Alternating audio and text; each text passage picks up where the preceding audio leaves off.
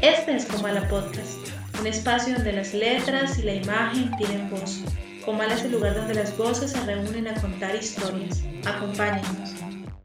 Una vez más con ustedes el profeta iracundo de las antenas, Howard Bill.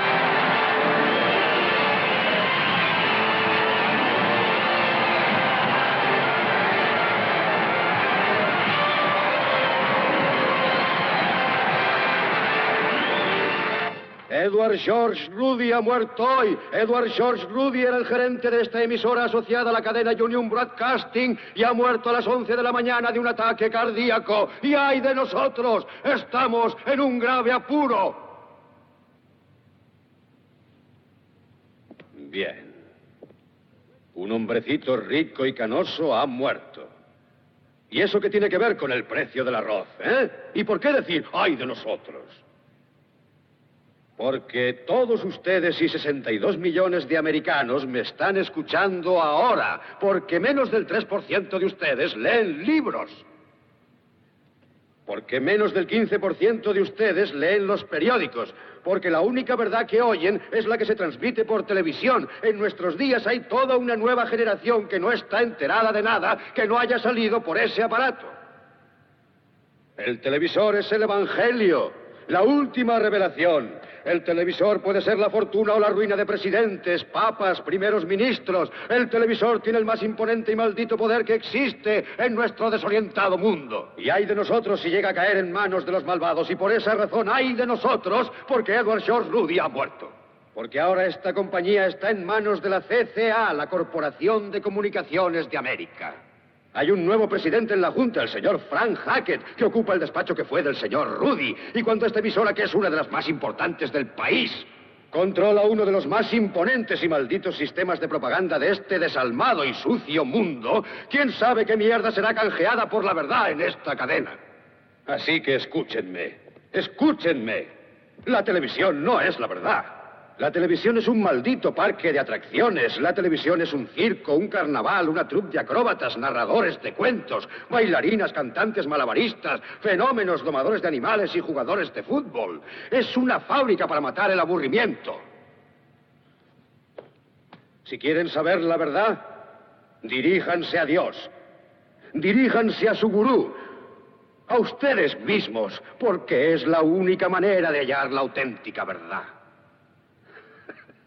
Ustedes no van a enterarse de la verdad por nosotros. Les diremos cuanto quieran oír. Mentimos como hablamos. Les diremos que la policía siempre captura al asesino y que nadie tiene cáncer en los hospitales. Y que aunque el héroe esté perdido, si miran el reloj dentro de media hora no falla. Saldrá airoso. Les contaremos toda la porquería que quieran ustedes oír. Jugamos con ilusiones, nada es verdad, pero ustedes se quedan ahí sentados día tras día, noche tras noche, gente de todas las edades, colores y credos. Somos lo único que conocen. Empiezan a creer en las ilusiones que fabricamos aquí, empiezan a creer que la televisión es la realidad y que sus propias vidas son irreales. Hacen todo cuanto les dice el televisor, visten según les dice, comen según les aconseja, crían a sus hijos siguiendo sus normas, incluso piensan igual que él. Esto es una locura en masa, son maniáticos. En nombre de Dios, ustedes son seres reales. Nosotros somos las ilusiones. Es mejor que apaguen sus aparatos de televisión. Apáguenlos ahora. Apáguenlos ahora. Apáguenlos y déjenlos apagados. Apáguenlos en medio de esta frase que les estoy diciendo ahora. Apáguenlos.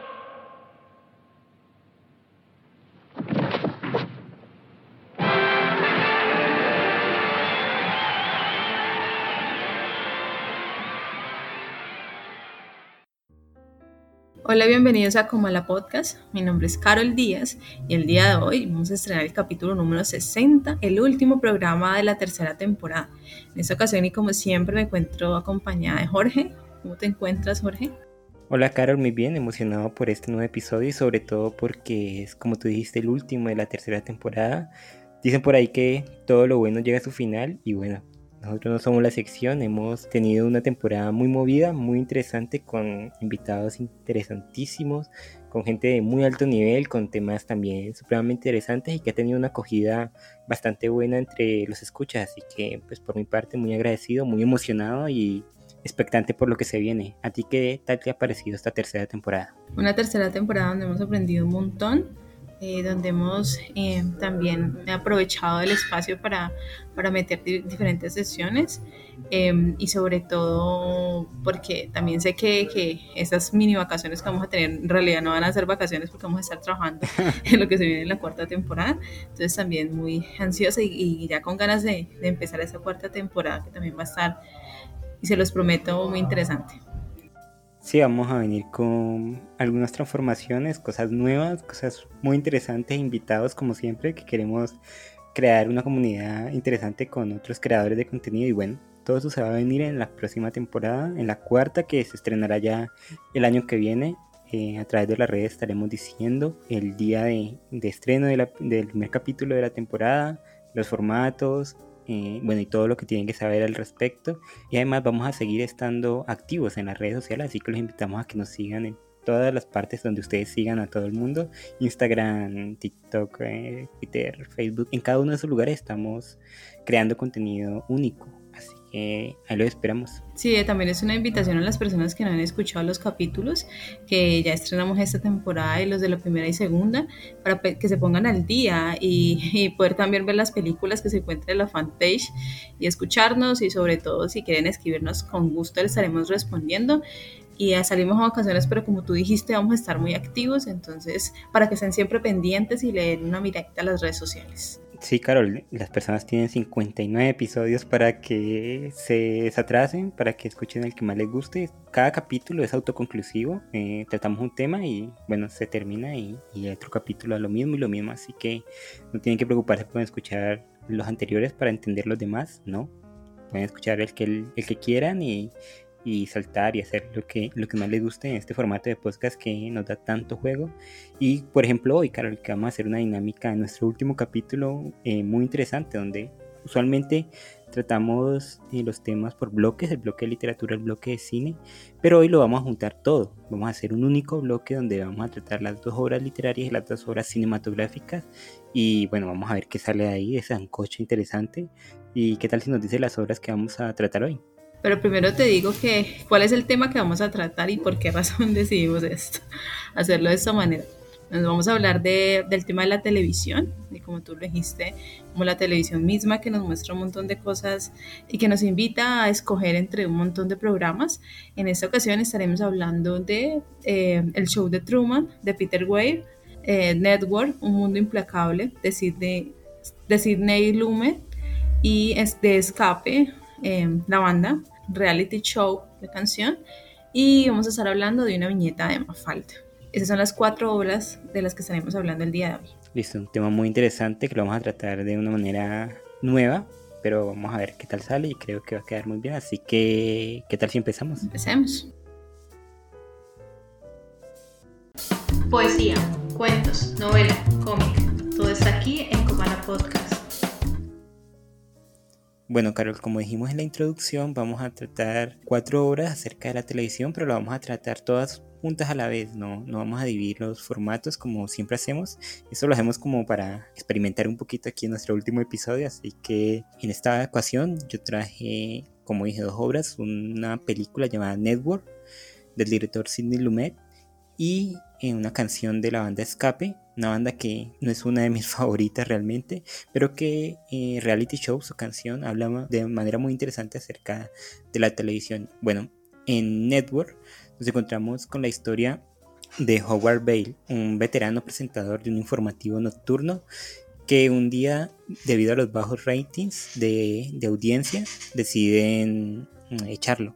Howard no tiene nada más sino su trabajo ha perdido a su esposa, que ha muerto, no tiene hijos. Es así comienza la película. Howard no tiene ni esposa ni hijos y lo único que tiene es su trabajo. Y al ver que lo van a echar, dice en el último programa, y hablando de últimos programas, que se va a suicidar. Se va a suicidar en vivo. Entonces, de esa manera, por esa locura que todo el mundo eh, lo saca incluso del programa y, lo, y ahí sí deciden echarlo porque se ha vuelto loco, eso, ese, ese hecho hace que las audiencias en el telediario eh, crezcan esto, que parece una anécdota anodina, hace que la gente de, la televisora, de los dueños del lugar, eh, vean en, la esquizofrenia de Howard y en, su, y en su tristeza y en su soledad un, como una fuente de, oro, cual, la cual pueden explotar. Así es, este hombre se vuelve como una especie de, es que yo no quiero decir profeta, porque es una palabra que utilizan en la película, sino como, como un loco de, los medios que, que grita en la televisión y este es un reality show básicamente, un programa que se convierte en un reality show que es muy seguido por la gente y bueno, la, la, película también tiene muchas otras historias que yo invito a que la vean, pero hace un retrato muy oscuro y muy mordaz acerca de lo que es la televisión y cómo las personas que están detrás de ella harían cualquier cosa, cualquier cosa por ganar rating. En la canción Reality Show, bueno, como es un grupo de ska, va a estar en contra de algo y esta vez en contra de la programación de la televisión, porque el protagonista de la canción es un hombre que está sentado enfrente de la televisión, está buscando, está sapeando a ver qué encuentra y lo único que encuentra son reality shows. Él quiere ver algo cultural, él quiere ver algo que lo llene, pero se da cuenta que la televisión está solo y únicamente repleta de basura. Basura que él no quiere ver y que lo hace comportarse de una manera que realmente no quiere, pero bueno, los medios y todo eso lo, lo llevan a ello que se une de alguna manera con los temas que trata Network, la película de Sidney Lumet y con las obras que Carol pasa a continuación a hablar de ellas. Eh, bueno, en esta ocasión yo voy a hablar de El show de Truman, de Peter Weir, es una obra donde Truman Burbank es, es el protagonista. Ese personaje es un personaje huérfano que fue acogido por un canal de televisión y es criado en un estudio muy grande y ese estudio se sitúa como en una especie de isla. Sin saberlo, porque no lo no sabe, es grabado durante toda su vida y se convierte pues en el, protagonista de, de un reality. Pero pasa que con el tiempo Truman y por diversas fallas en el estudio se entera de la verdad y busca de alguna manera salir de ese engaño en el cual está sumido. Y este es a grandes rasgos el show de Truman. Entonces, bueno, eh, traje una viñeta de Mafalda. En, el primer, en la primera parte se ve al papá viendo Mafalda frente a un televisor. Y el papá le dice... Pero, ¿qué haces aquí con el televisor desenchufado? y Mafalda, en la misma posición, le dice, pensar, alguna vez quería darme el gusto de poder pensar mientras estoy sentada mirándolo. Y esa es la viñeta de Mafalda. En esta ocasión entonces escogimos como un gran tema y vamos a hablar de la televisión y su influencia. Sí, la televisión y su influencia. Yo creo que la televisión, Carol, ha perdido un poco de su fuelle. Hoy en día, pues obviamente con el internet, con los dispositivos móviles, celulares, computadoras, ya la televisión al menos para las nuevas generaciones, en las que nos incluye a ti y a mí, ha perdido esa fuerza ¿no? que tenía. Yo te confieso que cuando era niño, cuando era adolescente, veía mucha televisión y lo veía pues por lo que ofrecía, pero porque no tenía otra, otra cosa que hacer, más allá de obviamente leer, pues leía más de lo que veía televisión, pero en el tiempo que no utilizaba leyendo, veía televisión. Y no me ponía a pensar realmente no me ponía a pensar y eso pasó mucho después cuando ya crecí y comencé a, a cuestionar el mundo en que vivía, cómo la televisión puede manejar a las personas, sobre todo entendiendo que todo medio masivo de comunicación de alguna u otra manera maneja a sus a las personas que las consumen. Y las cuatro horas que traemos aquí, Carol, es, evidencian claramente eso y evidencian que son un producto de su tiempo. Hay que tenerlo muy claro, porque de alguna u otra manera, tal vez el truco de Schumann, bueno, las cuatro se pueden extrapolar a, nuestro mundo actual, sin embargo son deudoras de su tiempo, son un tiempo donde en cada casa, aunque todavía pasa eso, en cada casa había un televisor y el televisor se volvía el eje central de la familia donde en el almuerzo ponían el televisor y se veía, no sé, la noticia, la telenovela, etcétera, etcétera. Y era otros tiempos, otra forma de encarar la realidad y la televisión tenía un peso muy grande en las decisiones y en la forma de pensar de, de las personas, de, de, de los hogares, de los diferentes hogares. Y eso lo vemos muy bien en Network, como las grandes televisoras, las grandes multinacionales que manejan la información, no tienen ninguna clase de escrúpulos morales ni éticos eh, a la hora de explotar la, enfermedad de Howard. Como él eh, pierde todo y se ve abocado a esta profesión, a esta profesión de, de Mesías loco de, de los medios, donde incluso en ese momento él se vuelve mucho más, su visión es mucho más clara que la, los que están alrededor, porque dice la, las verdades y la gente lo toma como mero entretenimiento. Y yo creo que este es el problema. eh, y el problema que estamos viendo actualmente con las redes sociales y con el internet y con todo lo que nos ofrece, que vemos estos lugares como mero entretenimiento, la televisión como mero entretenimiento y aquí entra el personaje en Network, el personaje de Faye Donahue, la, la muchacha que quiere sacar el, más, el mayor provecho a la situación y que ve en la televisión como lo único que, que hace este medio es entretener entretener y, por eso las televisoras eh, se encargan de, de, poner el, los contenidos que sean. En reality show, la ocasión de, de, escape, vemos esto. No importa lo que nos esté mandando la gente, lo, que importa es retenerlos ahí. Y si es basura lo que tenemos que poner, basura vamos a poner. Y, y los programas de calidad, los documentales, y etcétera, etcétera, eh, se van a ir porque la gente no lo quiere ver. No sé qué piensas tú al respecto de cómo las las televisoras o, este medio que ya está queda un poco anacrónico hacía o hace un poquito todavía con pues con sus televidentes. Pues sí Jorge lo que busca es generar rating. Y em, mira que estaba pues ahorita con respecto a lo que dijiste no sabía y eso me di cuenta leyendo un poco sobre la película que está basada Network, está basada en un suceso que, que pasó, le pasó a Christine, a una eh, periodista, la cual efectivamente también se suicidó en un programa matinal, un informativo matinal, y a partir de eso surgió como la idea de la, de la película como tal. Y es curioso porque ahí se nos muestra de forma muy explícita cómo esa televisión nos, mm, cómo, cómo lo demás deja de ser como tan importante, e incluso la misma vida, porque esa vida está manejada por, por, por una pantalla eh, de, de, una televisión, cómo la vida se maneja a través de esa pantalla y cómo la gente cree que esa es la realidad y cómo utiliza eso que se le presenta eh, en, en, su vida en su vida cotidiana. Y eso también lo vemos en el show de Truman. Ahorita explico por qué razón estoy diciendo eso. Y te voy a decir una frase que me quedó en la cabeza. Estoy cansado y no quiero seguir soportándolo. Esa es la frase que dice este, este Mesías, ¿cómo te refieres tú? y que a partir de eso es como el, el acabose porque la gente ya eh, actúa, ni siquiera, ni siquiera pone en cuestión, porque bueno, en, sí es como una droga que te dan y, la recibes y te vuelves adicto a esa droga. Sin ninguna clase de filtro, ¿no? Sin ninguna clase de filtro. Incluso la gente sale por las ventanas cuando él le dice, salgan por las ventanas, por las puertas. Ellos hacen, exacto, lo que se les está diciendo que hagan, ¿no? En la sociedad del espectáculo, un libro nos dice que el mundo sensible es situado por una selección de imágenes que existen por encima de él. Y mira que estaba pensando en, justamente en el show de Truman, cómo se nos empieza a decir eh, el director, se nos dice que la vida de nosotros o las de los televidentes es aburrida y porque eh, se nos presenta eh, lo que sería en la televisión, shows donde los actores están actuando y no es la verdad. Entonces a través de la vida de Truman se nos va a mostrar la verdad, pero ¿qué pasa con esa verdad? Que en realidad esa verdad de la vida de Truman está mediada por muchas de las cosas que la misma, el mismo canal quiere que le pase a Truman, por ejemplo, mm. que se le muere el papá, eh, entonces eso es organizado para que esto ocurra, entonces en sí ahí es, absurdo decir que eso que se está mostrando en realidad es una vida, valga la redundancia, real, porque todo eso también es organizado. Y asimismo, las mismas personas que observan esa vida que está viviendo Truman, con esas calles como tan bonitas, tan perfectas, con ese modelo de familia, esas, mismas personas reproducen eso en la vida real. Entonces es como una, eh, como una especie de...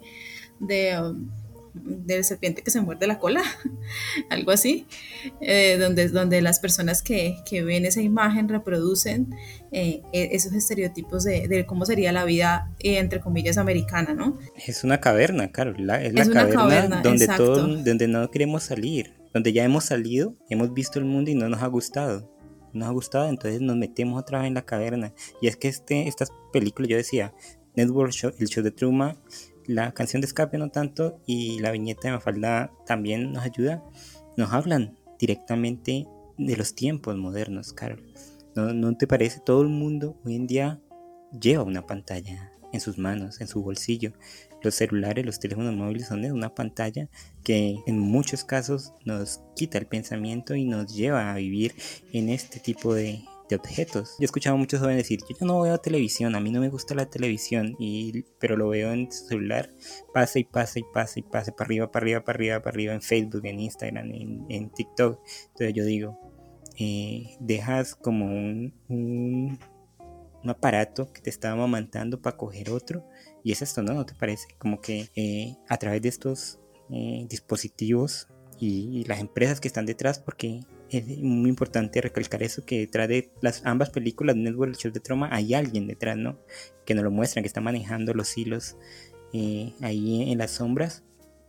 Incluso en el show de Truman nos, nos presentan como un, dios allá, como Christoph, allá en, la luna. Todas estas empresas, y, esto lo podemos eh, aquí unir con el metaverso que quiere hacer eh, Zuckerberg, de lo que ya hablamos en otro capítulo, nos manejan. y yo veo a la gente en vez de viajar mirando los viajes por Instagram, en vez de ponerse en forma mirando a la gente que se pone en forma, entre comillas, en Instagram, en vez de salir adelante, vivir otra vida. Como tú dices, eh, calcar, calcar no, desear más esa vida que hacer algo para conseguirla. No sé qué crees tú. Sí, también estaba pensando lo mismo porque eh, pues es paradójico y, decirlo por, porque lo hacemos también por de cierta manera por este medio que también es reproducido en las redes. Pero esto se puede escuchar, no necesitamos estar viendo nada. Pero tú crees que igual lo mismo, escucha y, Exactamente igual. es una, una, manera de, también de obtener información y también una manera de posteriormente para, las, para muchas personas de comportarse. Eh, entonces todo esto es mediado por, por un aparato que de cierta manera hace que las personas se terminen comportando como se busca que esas personas se comporten. por acá nos dice en el estilo del mundo Vicente Bertú, las personas aceptamos la realidad tal y como nos la presentan.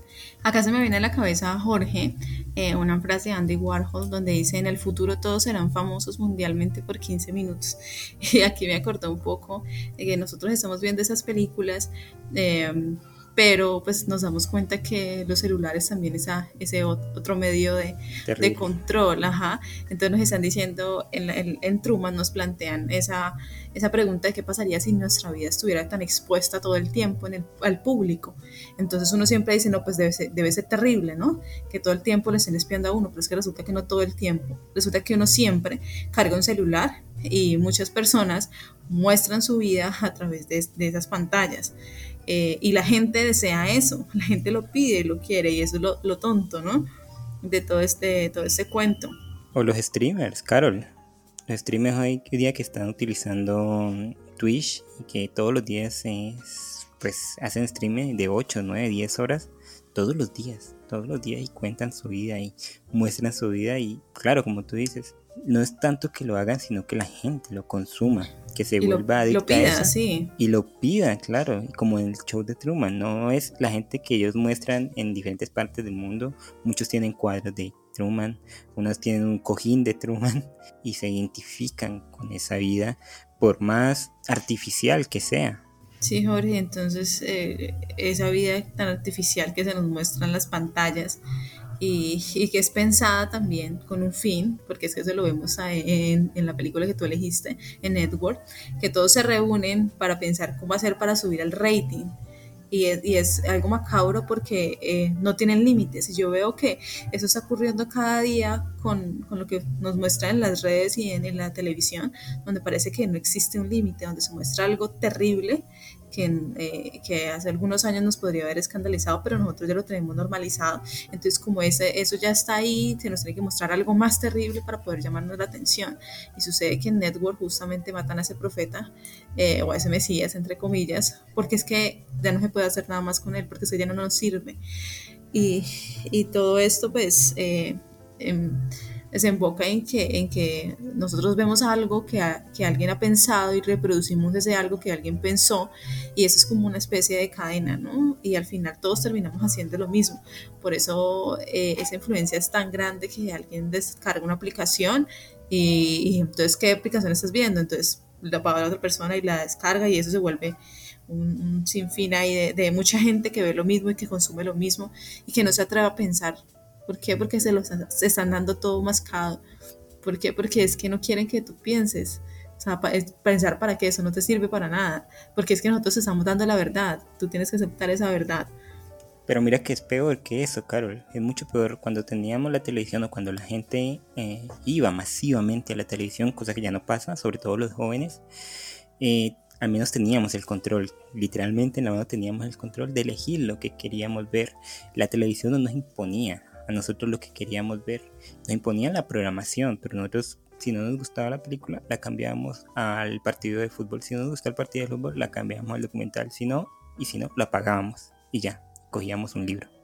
O cogíamos o salíamos o íbamos con los amigos o hacíamos otra cosa, pero nosotros teníamos el control, digamos, digamos, eh, en, un porcentaje más grande que el que tenemos hoy en día con los celulares y con el internet, porque esas empresas que tú dices que no quieren que pensemos y que es una verdad muy grande, con sus algoritmos así eh, satánicos que tienen ellos para, para saber lo que nos gusta, ya no tenemos el control de lo que, de lo que vemos. Eh, en el feed de YouTube, en el feed de Instagram, en el feed de Facebook, en todas las redes, en, en ¿cómo llama esta nueva red fea? TikTok ahí nos muestran y la, lo, que nos estamos, lo que estamos viendo, lo que nos dan para ver, entre comillas, eh, está basado en lo que ya hemos visto, ¿no? Entonces, si tú ves muchas peleas, digamos, de la UFC o, fútbol, o ves em, recital de poesía, qué sé yo, eh, te va a comenzar a aparecer muchas cosas de ese, por ese estilo de maquillaje, te van a aparecer muchas cosas de maquillaje,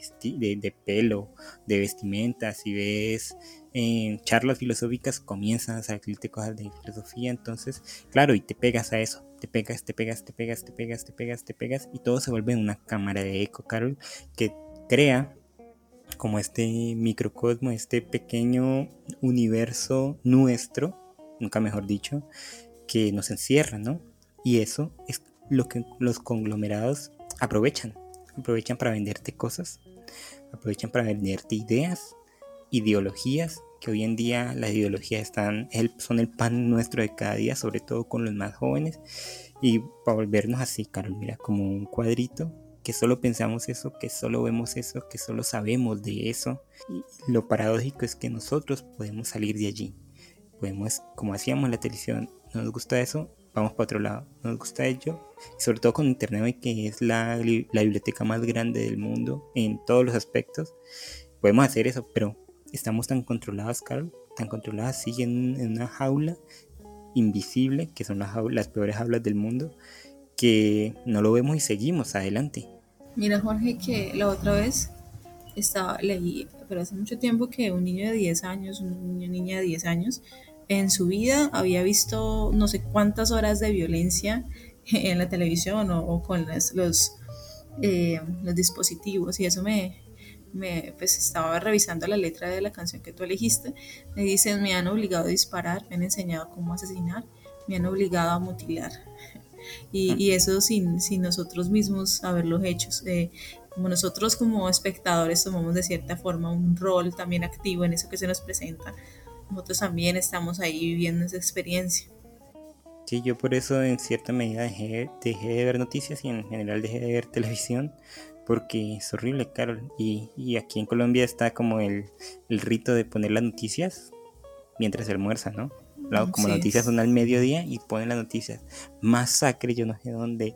Eh, eh, tres asesinados, policía mutilado, guerrillero dado de baja, yo no sé quién violado. Y así, y uno como que con esos inputs de violencia y claro, y después dicen, ¿por qué se genera la depresión? ¿Por qué se genera la ansiedad? ¿Por qué todo el mundo cree que va a salir a la calle y le van a pegar tres tiros? ¿Por qué crees que tu ciudad es la más peligrosa del país? Pues porque constantemente en la televisión o en esos programas, como tú dices, lleno de violencia, lleno de, de odio, te están machacando. Por ejemplo, aquí en Cali, Cali es la peor ciudad, eh, te van a matar, te van a violar, vas a desaparecer, tu familia no te va a encontrar. Eso es lo peor, Carol, para, para la salud mental. Les encantará suicidios, asesinatos, robos, atracos, colisiones de automóviles, la hora de la muerte, la hora del ajustamiento, el gran show del domingo por la noche para toda la familia.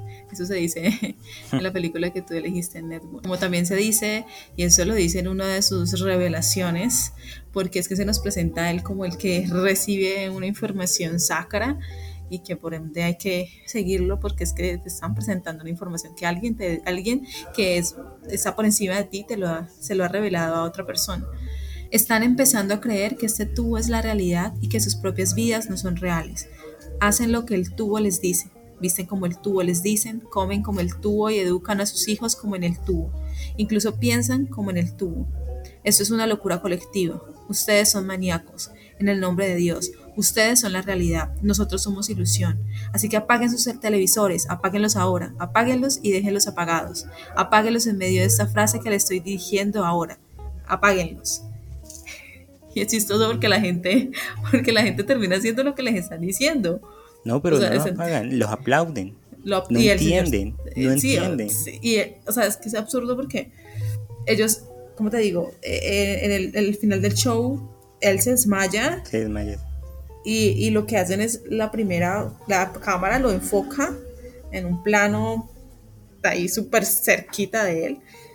Y, y, bueno, se está mostrando que este señor está, porque está mal de la cabeza y la gente, no sé qué le pasa a la gente, lo está como, lo ve como un espectáculo. Lo ve como un espectáculo. Todo lo que venga mediado a través de una pantalla, Carol, es un espectáculo y lo queremos eh, reproducir de una u otra manera. Por eso el show de Truman es una película que yo viéndomela ahorita para, para hacer este programa tan terrorífica.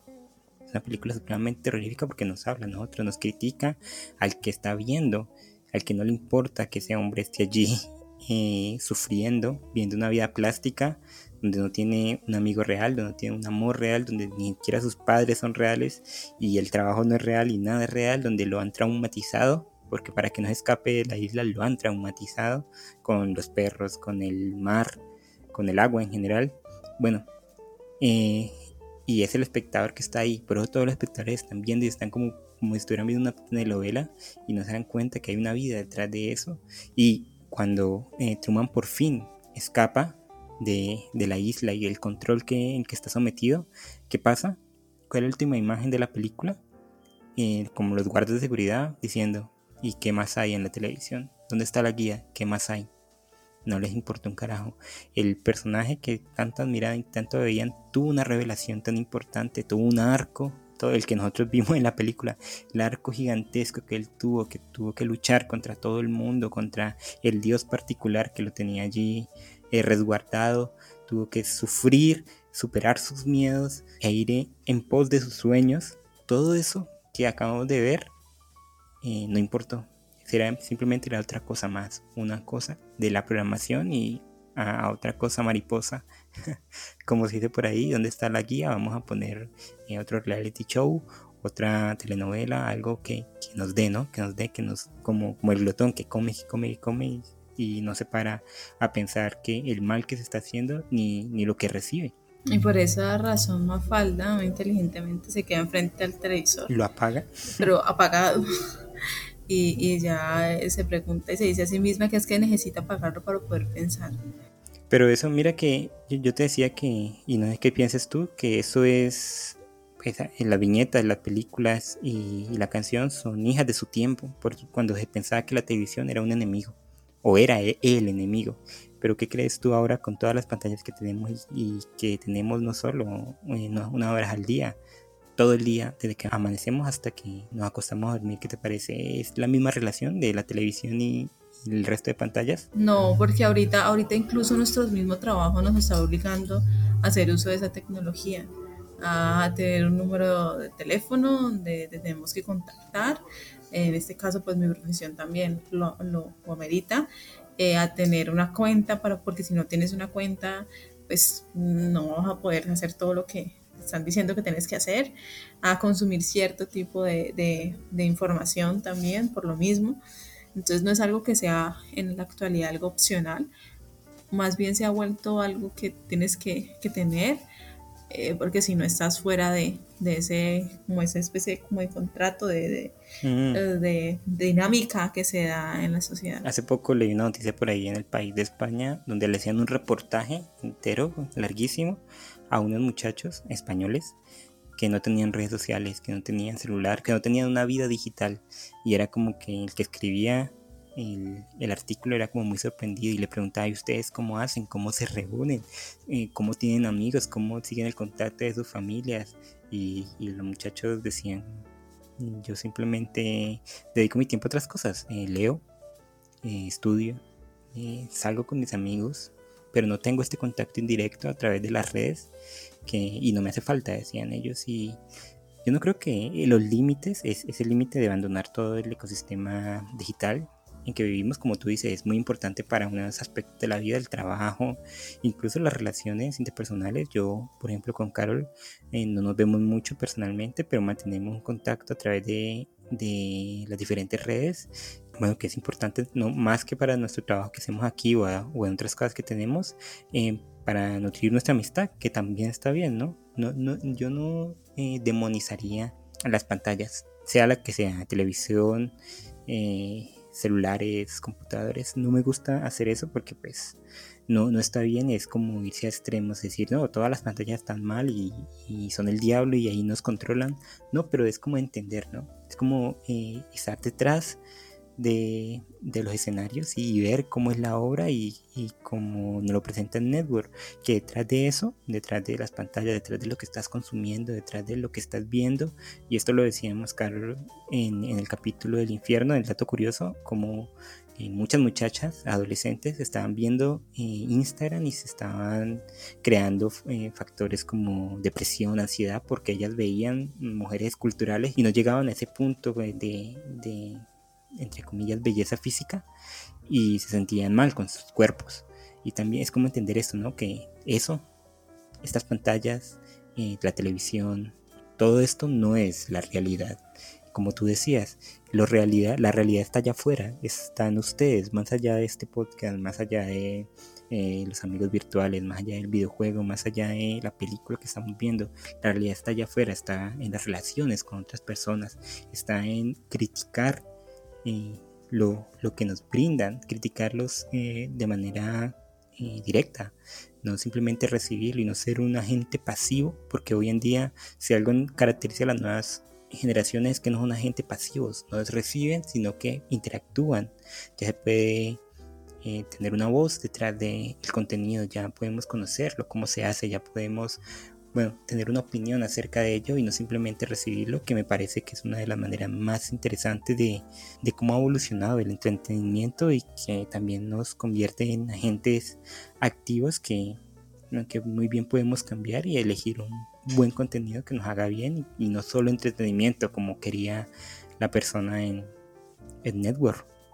Yo creo que aquí la cuestión es saber manejar eh, esas herramientas que se nos dan, por ejemplo, yo y lo que pongo, pues porque me ha pasado, me di cuenta que yo utilizaba, que perdía mucho tiempo en una red social, entonces eh, la desinstalé, pero siempre queda como esa ansiedad de qué está pasando, porque es que todo el tiempo está pasando y actualizándose, supuestamente todo el tiempo pasa algo, entonces hay que estar eh, mirándolo pero yo también yo misma también soy consciente de que pues que eso no está bien, porque como así que me están diciendo que, que tengo que consumirlo, que, que necesito hacerlo, no, no, no necesito de eso. Se crea esa necesidad, ¿no? Porque, porque me han creado esa necesidad y es, y es triste luchar contra uno mismo cuando le ocurre ese tipo de cosas. Entonces yo invito a las que las personas miren cuánto tiempo de, de su vida gastan en consumir eh, ese tipo de productos y cuánto tiempo le invierten de verdad a ustedes mismos, porque es que es demasiado tiempo y uno no se da cuenta incluso. Eh, he hablado con personas que dicen, pero yo me la paso todo el tiempo en el celular, entonces, ¿qué más haces? Estás acostado un fin de semana, porque no sales? Ve con otras personas, haz algo distinto, pero no consumas tu tiempo en algo que siempre te va a estar mostrando eh, eso mismo, que, que no vas a poder ver el mundo tal y como es porque se te lo están presentando por medio de una pantalla. Entonces es poner en cuestión eso y, tratar como de, salir de ese meollo donde te han metido, donde te han obligado a estar ahí. Mira que hablando de esto que, que tú estás mencionando y, ya para finalizar, eh, quiero recordar y recomendar primero la serie Black Mirror. Y el, el, segundo capítulo de la primera temporada, no sé, Carol, si te acuerdes, se llama 15 millones de méritos donde que hay con unos muchachos como cerrados, como en un reality show donde tienen que hacer actividades para, para ganar méritos, para ganar, y hay una que es cantante y el otro que está enamorado de ella. El protagonista es el, el actor de, de, Get Out, de Huye, una película eh, muy interesante. Y algo que, que, me interesó y por lo que lo menciono es que los medios, los medios masivos, toman los discursos como disidentes. Por eso es que el protagonista de Network es como una bocanada de aire fresco en, medio de, la tormenta. Toman los, los, los, discursos disidentes, como el de Howard, y, lo y se lo apropian. Y eso se vuelve en un, un entretenimiento. El protagonista del capítulo de, de Black Mirror, eh, no sé si te acuerdas, Carol, que él en la última parte coge como algo, como un vidrio y, se lo pone en la garganta como para cortarse el cuello y hace y suelta un discurso y eso lo convierte en un programa.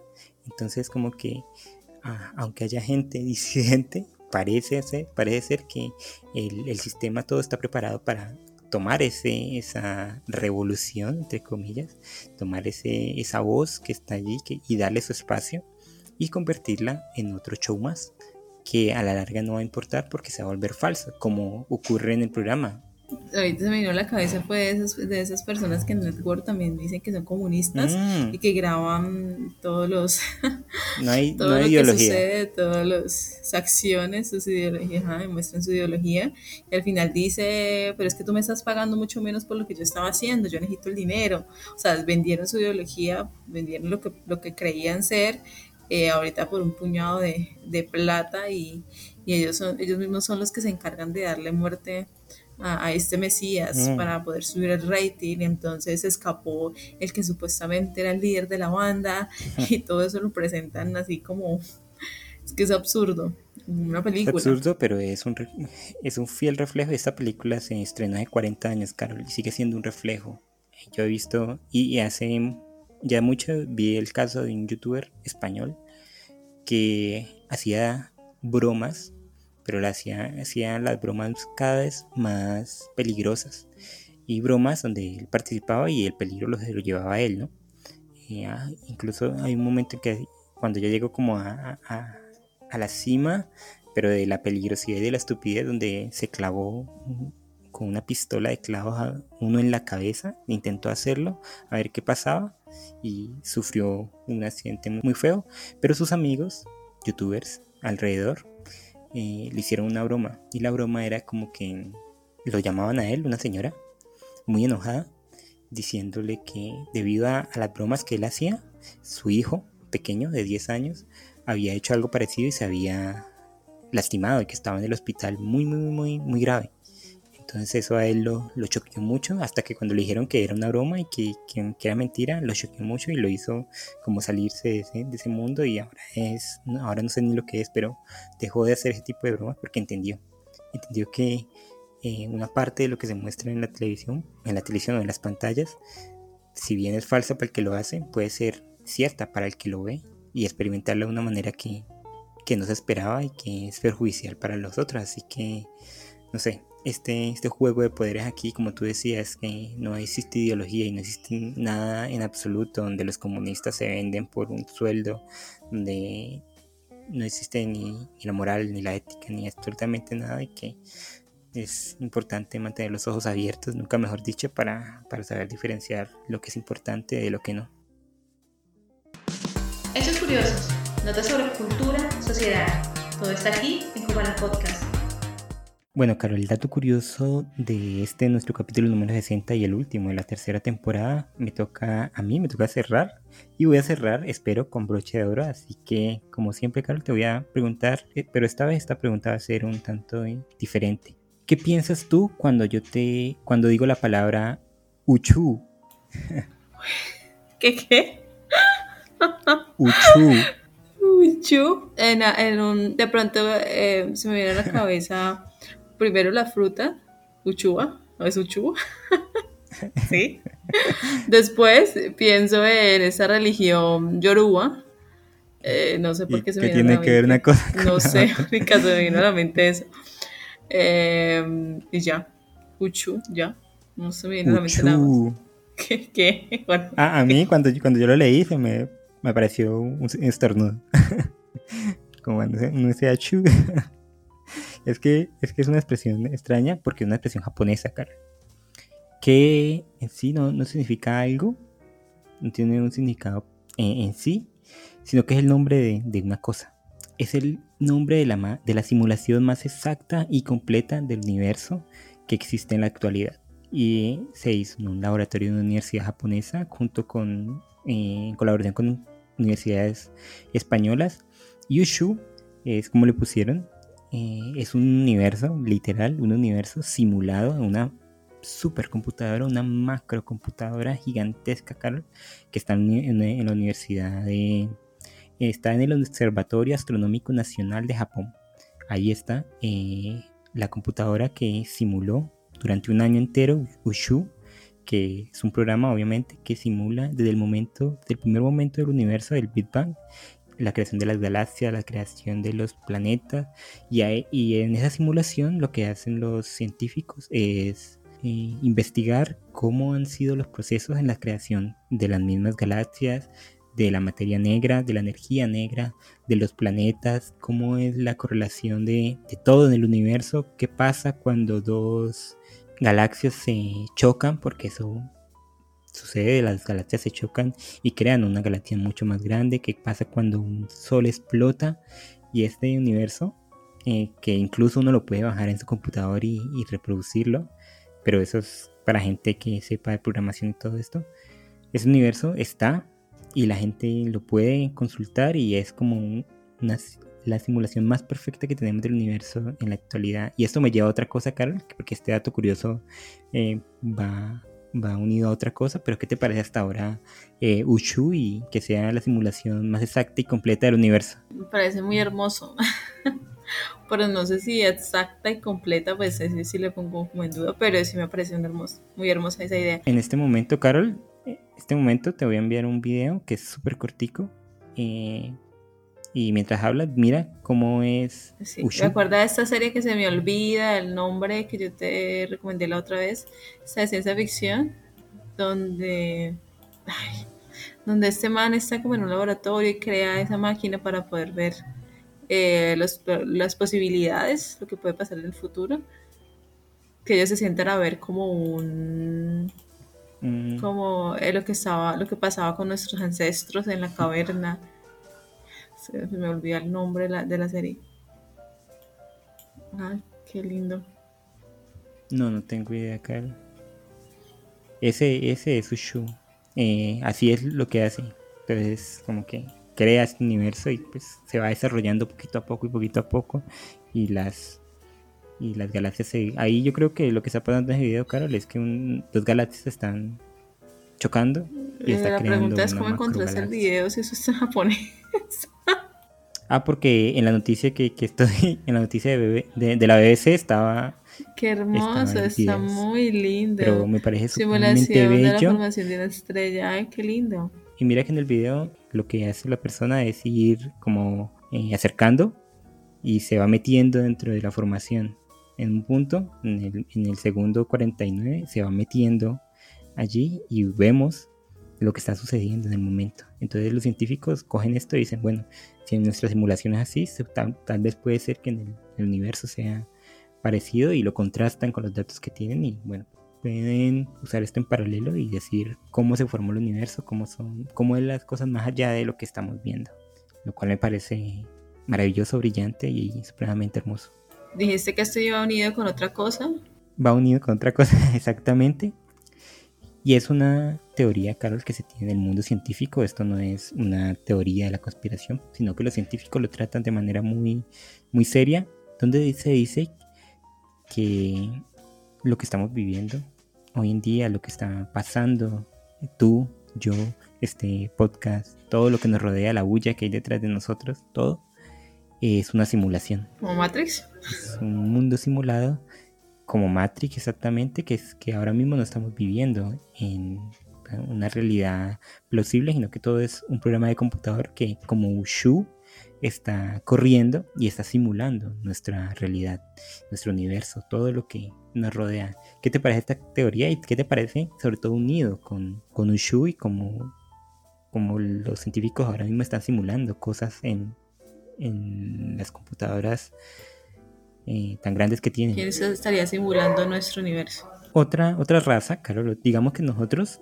ponte de contexto, estamos nosotros los seres humanos ahora aquí que creamos Ushu que está simulando un universo, y pues que ya no es el este, sino que es un universo computacional, virtual. Podría pasar, digamos, en, un escenario ficticio, que dentro de Ushu, esta simulación que se creó, se creó una Tierra, se creó un planeta donde haya una raza inteligente que, esté allí y que crea que su realidad, la realidad plausible, es, es esa. Es la que están viviendo y no saben que están dentro de Ushu, que es una creación nuestra. Y nosotros podría pasar que nosotros estemos dentro de una simulación, que no sepamos que estamos allí porque pues todo lo creemos real y, y desde fuera haya otra civilización parecida a la nuestra porque no podrían crear como una simulación que diferente a la que al mundo que los rodea que esto no está viendo y que está diciendo eh, mira ese universo es ficticio y, y, está allí porque me hace madrugar de esta manera Maldito. ¿Por qué me hacen trabajar de esta forma? ¿Por qué no hicieron un universo donde yo no bueno, tuviera que ir a trabajar? La cuestión es, ¿te tomarías entonces en, el, universo de Matrix la pastilla roja o el azul? Mira que leyendo acerca de esto, las investigaciones que, y los cálculos que hacen los científicos nos dan a entender que no podríamos salir de la simulación si estuviéramos dentro de una, ¿no? Sería imposible para nosotros y nuestra mente no estaría preparada para un más allá después de, la simulación, así que como que la, idea de que pastilla azul o pastilla roja eh, no es como tan plausible en caso de que esto suceda, ¿no? Pero tú dime, ¿qué, qué pensaría o qué te parece? ¿Crees que podría pasar que estamos viviendo dentro de una simulación? Yo no sé, Jorge, todo es posible. Ya nada me aterra. ya nada. no, pero mira que, por ejemplo, dice, dice un filósofo, Nick Bostrom, de la Universidad de Oxford, ha definido tres posibilidades en relación al escenario de que vivamos una simulación. La primera dice, las civilizaciones inteligentes nunca llegan a desarrollarse a un nivel tan elevado como para producir estas simulaciones porque quizás se erradican a sí mismas de la faz de la Tierra. Eso es un escenario. El segundo escenario sería, una civilización llegó a tener la capacidad de hacer estas simulaciones, pero por alguna razón decidió no realizarla. Ese sería otro escenario. Y el la tercera posibilidad sería que hay una probabilidad abrumadora de que estemos viviendo en una simulación. Y haciendo investigación un poquito, me di cuenta que otro, pero ahora un físico, no un filósofo, hizo los cálculos y llegó al cálculo de que podría ser 50% podría ser que estemos dentro de una simulación y 50% podría que no. Y pone estos mismos dos conceptos, porque él une el primero con el segundo. Él dice, bueno, una civilización que llegue a un nivel en donde pueda hacer simulaciones tan reales como la vida misma. Y la segunda, que, que por alguna razón no decida, entonces él dice, une esas dos y la pone como, bueno, una civilización creo en una simulación y pone la última como, eh, no, que no, que la civilización por alguna razón eh, no, y no pudo crear la, simulación, pero no lo hizo por cosas eh, morales o lo que quieras. Entonces él dice que esas dos posibilidades son las únicas que existen, que exista y que no exista. Y que si nos vamos a lo moral, eh, le gana al no y las personas han hecho simulaciones y entonces que es más probable que vivamos dentro de una simulación que no vivamos dentro de una simulación. Entonces esto me, me parece supremamente chocante, sobre todo porque viene de cosas de la física, de, datos científicos, que nos dice que es más probable que sí vivamos dentro de un, un juego de video, básicamente, y que todo lo que experimentemos y todo esto simplemente sea un cómputo de una de una computadora gigante como la multivac del cuento de Asimov que, en el que estamos sumergidos. Y a mí me, parece, me produce demasiada, eh, demasiado miedo creer que Tanto esfuerzo para nada, entonces, qué pereza. de entonces, Carol, ¿de qué valdría la vida si vivimos dentro de una simulación? No, nada, Jorge, pues... Mm. La cuestión es saber si, es, si existimos en, esa, en medio de eso o no. Eh, es que es muy difícil. Entonces... ¿Te gustaría saberlo? ¿Te gustaría saberlo? Si vivimos dentro de una simulación. La verdad, sí. ¿Para qué? Para no madrugar. no. pero hablando en serio. Sí, porque, porque no sé. es que es muy berraco uno. O sea, obviamente estamos en. Pues, esto sería un choque muy grandísimo para, para una persona, muy mm, grande para una persona. pero aún así eh, eh, tendría la, la certeza de que, de que, existe en eso, pero tiene que seguir en la misma dinámica, esa es la vaina, que no puede salir de eso. Claro, que cambia si tú sabes que vives una simulación, igual vas a tener que comer, que vivir en algún lugar, que trabajar, que sustentar. La vida no va a cambiar, los parámetros de la simulación no van a cambiar y lo único que va a cambiar es que sabes que hay un, que literalmente hay algo más allá que está creando esto. Y algo que decían muy interesante en la investigación es que esto podría ser algo infinito. Digamos, una civilización más avanzada que nosotros creó una simulación, que somos nosotros, y nosotros en algún punto vamos a crear una simulación donde otra civilización va a crear una civilización, donde esa civilización va a crear otra, y así hasta el infinito. Y entonces lo que viene a decir esto, que, que sea infinito, lo que viene a decir es que lo, lo más probable no es que nosotros seamos la primera civilización que crea una simulación, sino que nosotros seamos una simulación dentro de una simulación dentro de una simulación dentro de una simulación. Entonces, ¿por qué no creamos una máquina para saber si estamos dentro de una simulación y no crear otra simulación para que la gente viva en la simulación? sí, todo se vuelve así pa pantagruelsco, como que ya no sabemos qué hacer, todo se vuelve como muy estrambótico no sé, yo, yo si supiera que estoy dentro de una simulación, no sé si cambiaría mucho mi vida, seguiría actuando de la misma forma y no sé, me daría como pie para inventar historias de lo que hay más allá. No sé, Carol, bueno, este fue mi dato curioso, un dato que preocupante, que, que nos invita a reflexionar acerca de nuestra propia vida y que si estamos en una simulación, pues bueno, disfrutemos este ratito que estamos aquí metidos, escuchemos podcasts interesantes como este y agradecemos mucho Carol, a, todo el mundo que nos acompaña esta tercera temporada.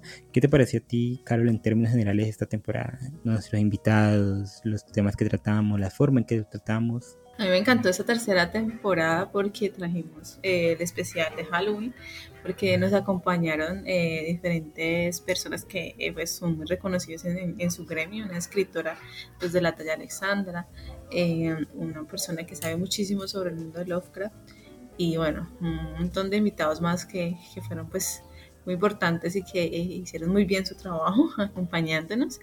Y sobre todo eh, pues sí siempre es eh, siempre con una temporada más aprendemos un poquito de, de este mundo y, también los hacemos partícipes a ustedes de, de acompañarnos en esta experiencia Sí, sí, muy gratificante. Para mí también fue bastante gratificante el conocer a las personas que conocimos, crear vínculos con, con creadores, como tú decías, cada uno reconocido en su ámbito, en tratar estos temas. Carol, tú y yo, al empezar, antes de empezar este, proye este proyecto, hablábamos de estos temas, del amor, del sexo, de la televisión, de todas estas cosas hablábamos y lo tratábamos a través de la literatura y del cine como eh, de las cosas que sabemos y, nos pareció interesante que dar, haber dado este salto y ver que la gente le gusta y que reaccione, que comente, que comparte y que bueno. Que nos escuchen hasta Japón, porque eso, eso para mí fue como, wow. ¿Cómo que Japón? Alemania también, gracias al alemano, a la alemana. Spotify, Anchor nos dan como las menciones de, los que nos escuchan y, y dónde nos escuchan. Y hay gente de Irlanda, de Suiza, de Japón, como dice Carol, franceses, eh, alemanes. Y no, también aquí mexicanos, nuestros compatriotas, no, no, compañeros. Claro, claro.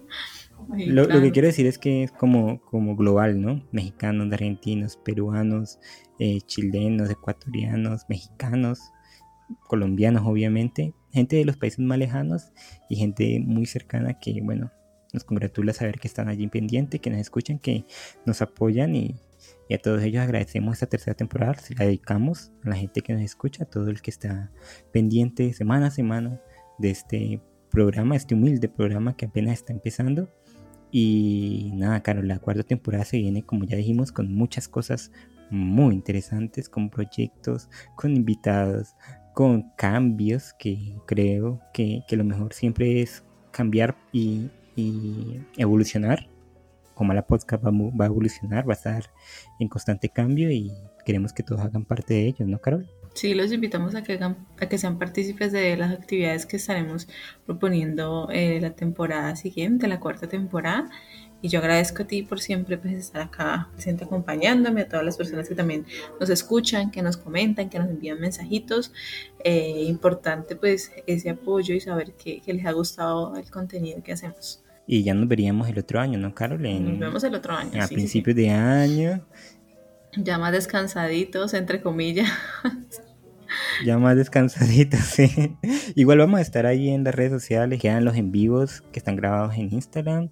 Quedan los capítulos que están en todas las redes. Quedan las obras para que se las vean y comenten. Bueno, mucho contenido ahí en, en nuestras redes, en todo, todos los lugares donde estamos. Y vamos a seguir subiendo eh, paulatinamente para, para que no, no crean que nos hemos desaparecido. Ahí estamos. Y el primer programa de la cuarta temporada va a estar más pronto de lo que piensan. Así que muchas gracias de nuevo a ti, Carol, también por estar toda la semana aquí al pie del cañón, dando la batalla. Y ya nos veremos el año que viene. Muchas felicidades en estas navidades que se avecinan. Feliz año, bendiciones y hasta la próxima. Hasta la próxima. Nos vemos ya en la cuarta temporada.